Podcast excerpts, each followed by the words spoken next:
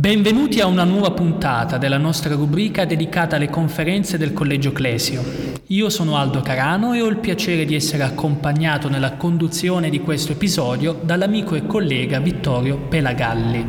Ospite di questa puntata è la professoressa Nadia Urbinati, che ha tenuto per il Collegio Clesio la conferenza La logica populista come abisso dell'uno, il 28 febbraio, presso il Dipartimento di Giurisprudenza. La professoressa Orbinati è docente ordinario di teoria politica presso la Columbia University e ha insegnato anche presso l'Università di Princeton e a Sans Po. La sua ricerca l'ha portata spesso a indagare sui rapporti tra diritto, politica e potere. Grande importanza ha avuto il suo lavoro sul populismo e in particolare sull'impatto che questo ha nell'alterare il volto e la qualità della democrazia.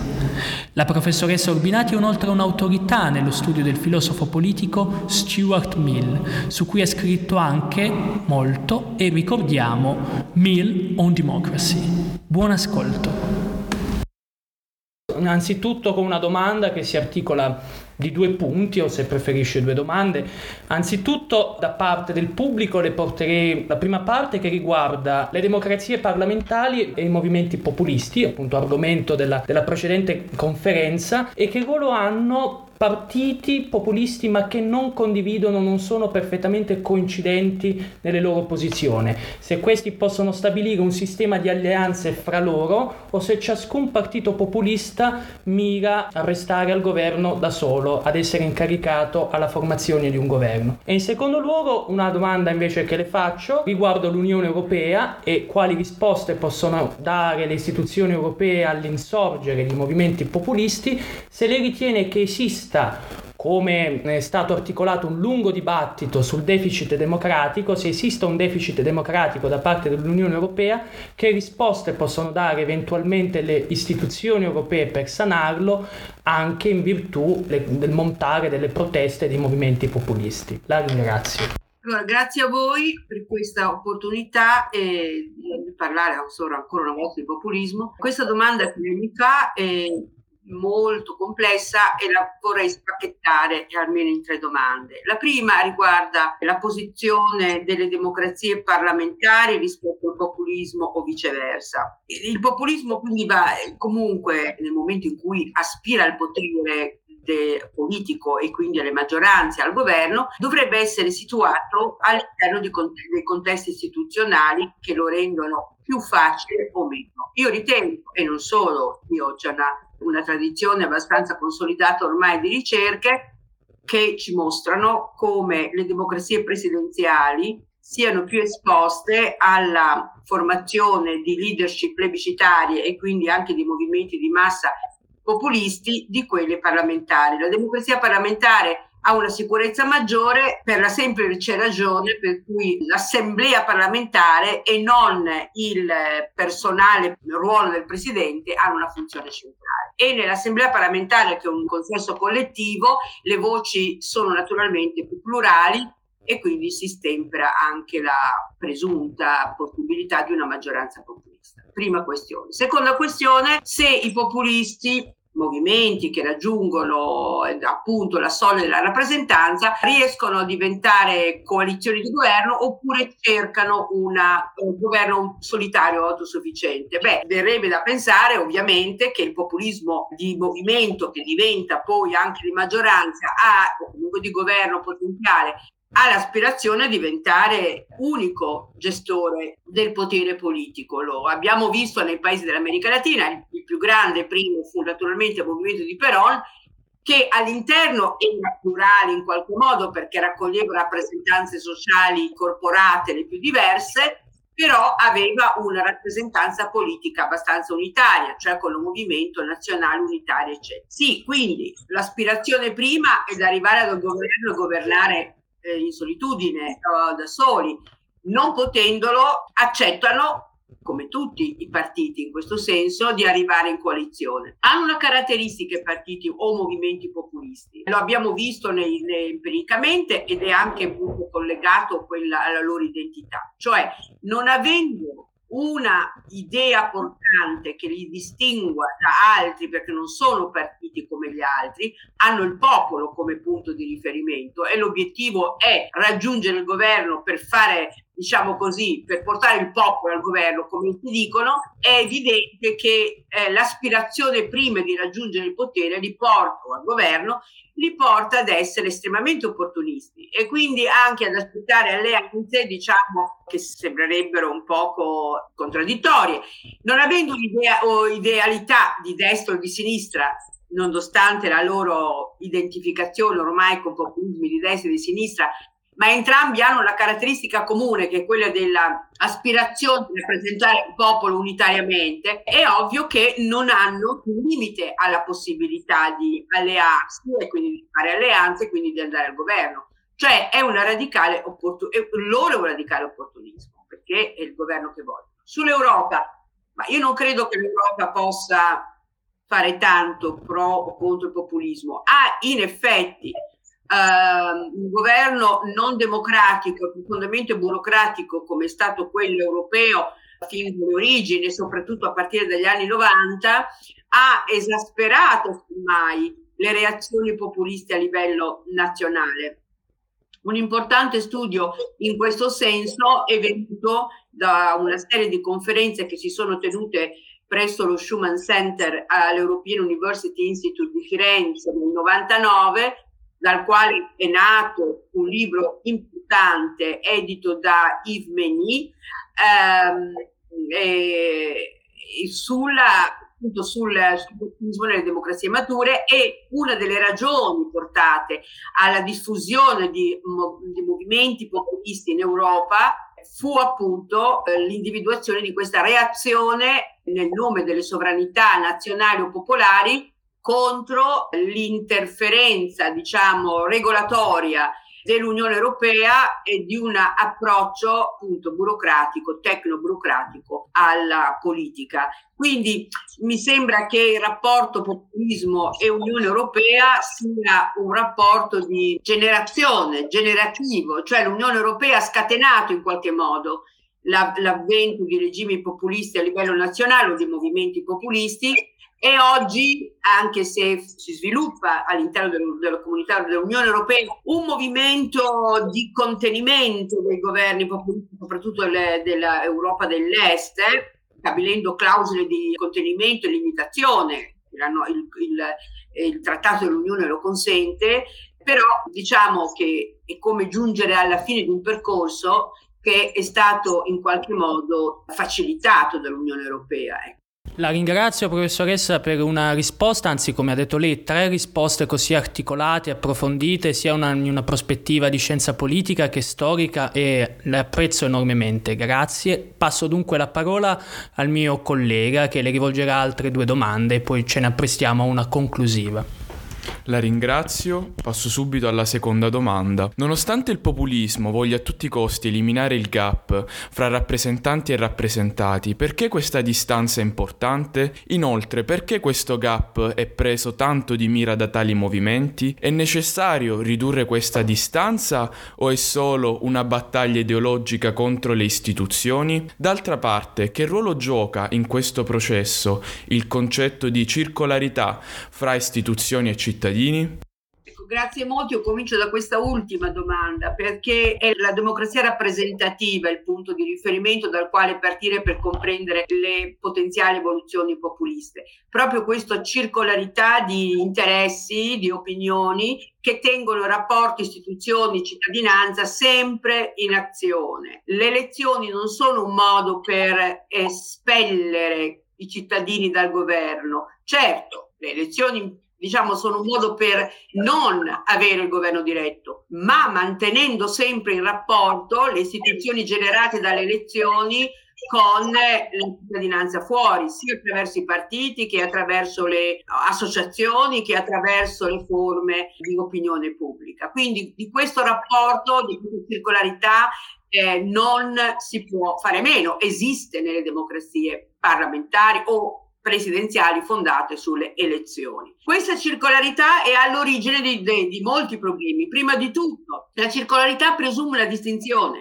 ovvero che ci sia distinzione tra istituzioni e opinione esterna alle istituzioni e quindi cittadini e loro richieste. Non è mai una chiusura, ma una distinzione che è fondamentale per conservare le istituzioni per quanto possibile nella loro dimensione formale, separata dalle opinioni, senza che questo significhi arbitrare rispetto alle opinioni.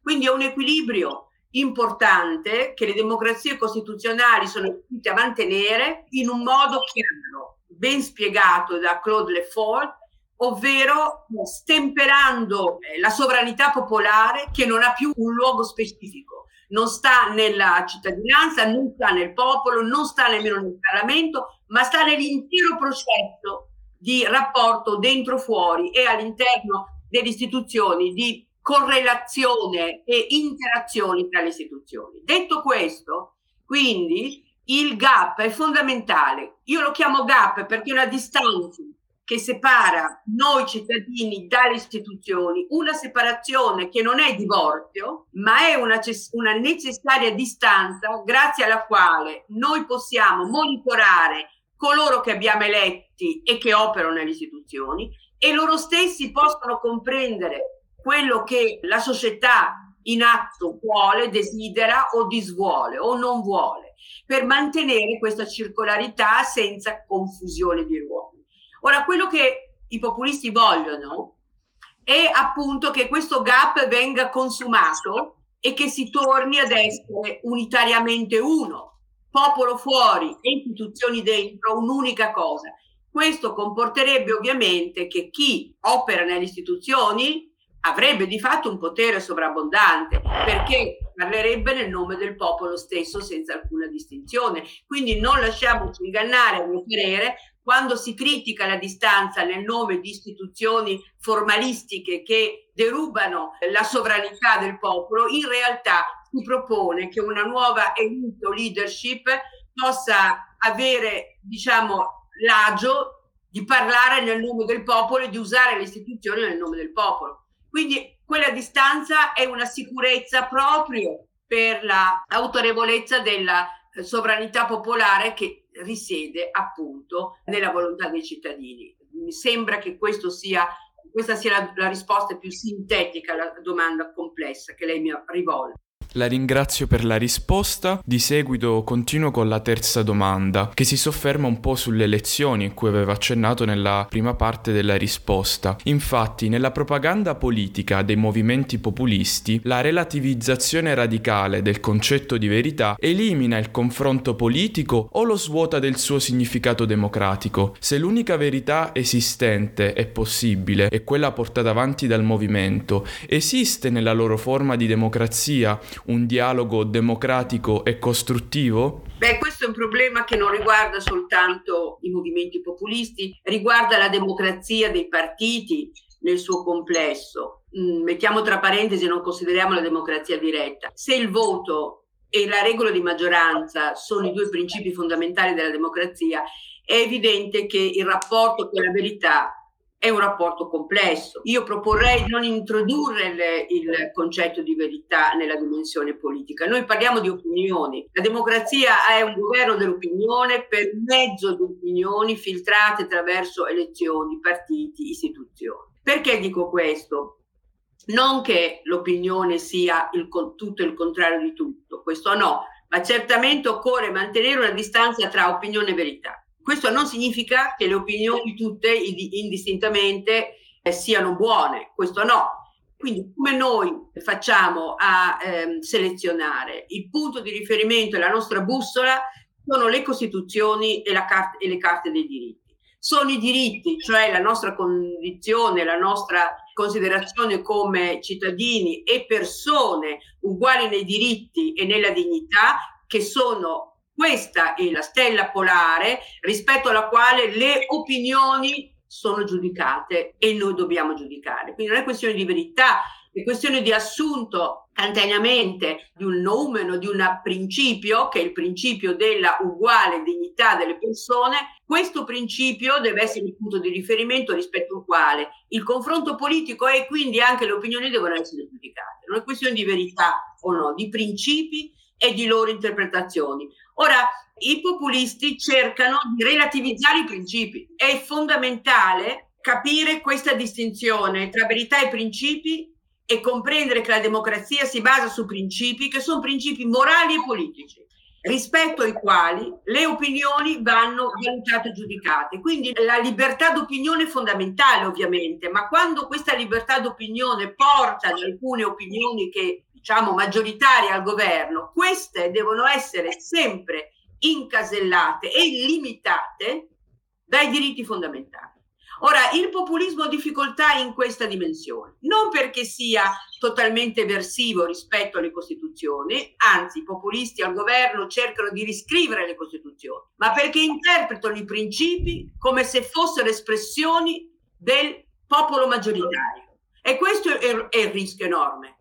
Quel gap famoso di cui parlavamo prima, eh, se viene eroso completamente, si giunge alla conclusione per la quale i diritti sono diritti di questo popolo, per cui sono diritti posseduti dal popolo che ha maggioranza o che rivendica la maggioranza ed è questo il, nostro, il rischio maggiore. Quindi il rischio maggiore è che la maggioranza decreti che cosa sia il principio e quale sia cioè il diritto e come interpretarlo e come applicarlo. Questo di noi ci dovrebbe essere di preoccupazione a mio parere.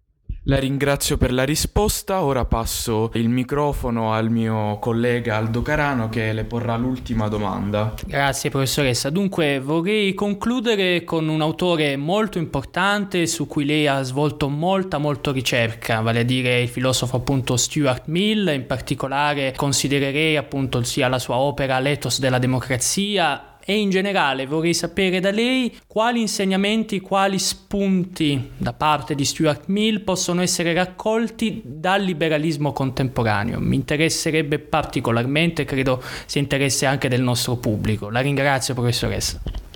Io la ringrazio molto per questa domanda, che è una domanda molto intelligente cade a proposito, perché eh, non solo c'è una rinascita di interesse per il liberalismo, un liberalismo non solo economico, mm-hmm. quindi non eh, diciamo inchiodato in una concezione della società, ma un liberalismo che sia aperto e esprima quel desiderio di tolleranza, di pluralismo, di libertà di pensiero, di organizzazione della vita, di scelte personali nella dimensione privata. E questo è John Stuart Mill. Io ritengo che sua, i suoi tre saggi più importanti, che sono On Liberty del 1859, Considerations of Representative Government del 1861 e The Subjection of Women scritto nel 61 ma pubblicato nel 1869, siano eh, la cornice fondamentale del liberalismo, chiamiamolo così, liberalismo buono, cioè quello plurale e quello aperto alla possibilità di umana em- emancipazione individuale e collettiva. Perché è importante Mill? Perché mette in evidenza un elemento cruciale per noi, ovvero allora non c'era il populismo quando scrisse, ma c'era un'idea, lui scriveva dopo che Napoleone III aveva conquistato il potere attraverso il plebiscito e quindi con un'idea di unificazione eh, al di sopra e al di là delle parti e dei partiti del popolo e lui aveva compreso molto bene che il tema fondamentale che poteva scardinare potenziali populismi unificatori fosse appunto la libertà. Per libertà ne Mille una, non semplicemente quella delle organizzazioni di categoria, non quella semplicemente della dimensione economica, tra l'altro era un critico del liberismo, ma libertà come possibilità di contestare ogni forma di arbitrario intervento nella vita delle persone.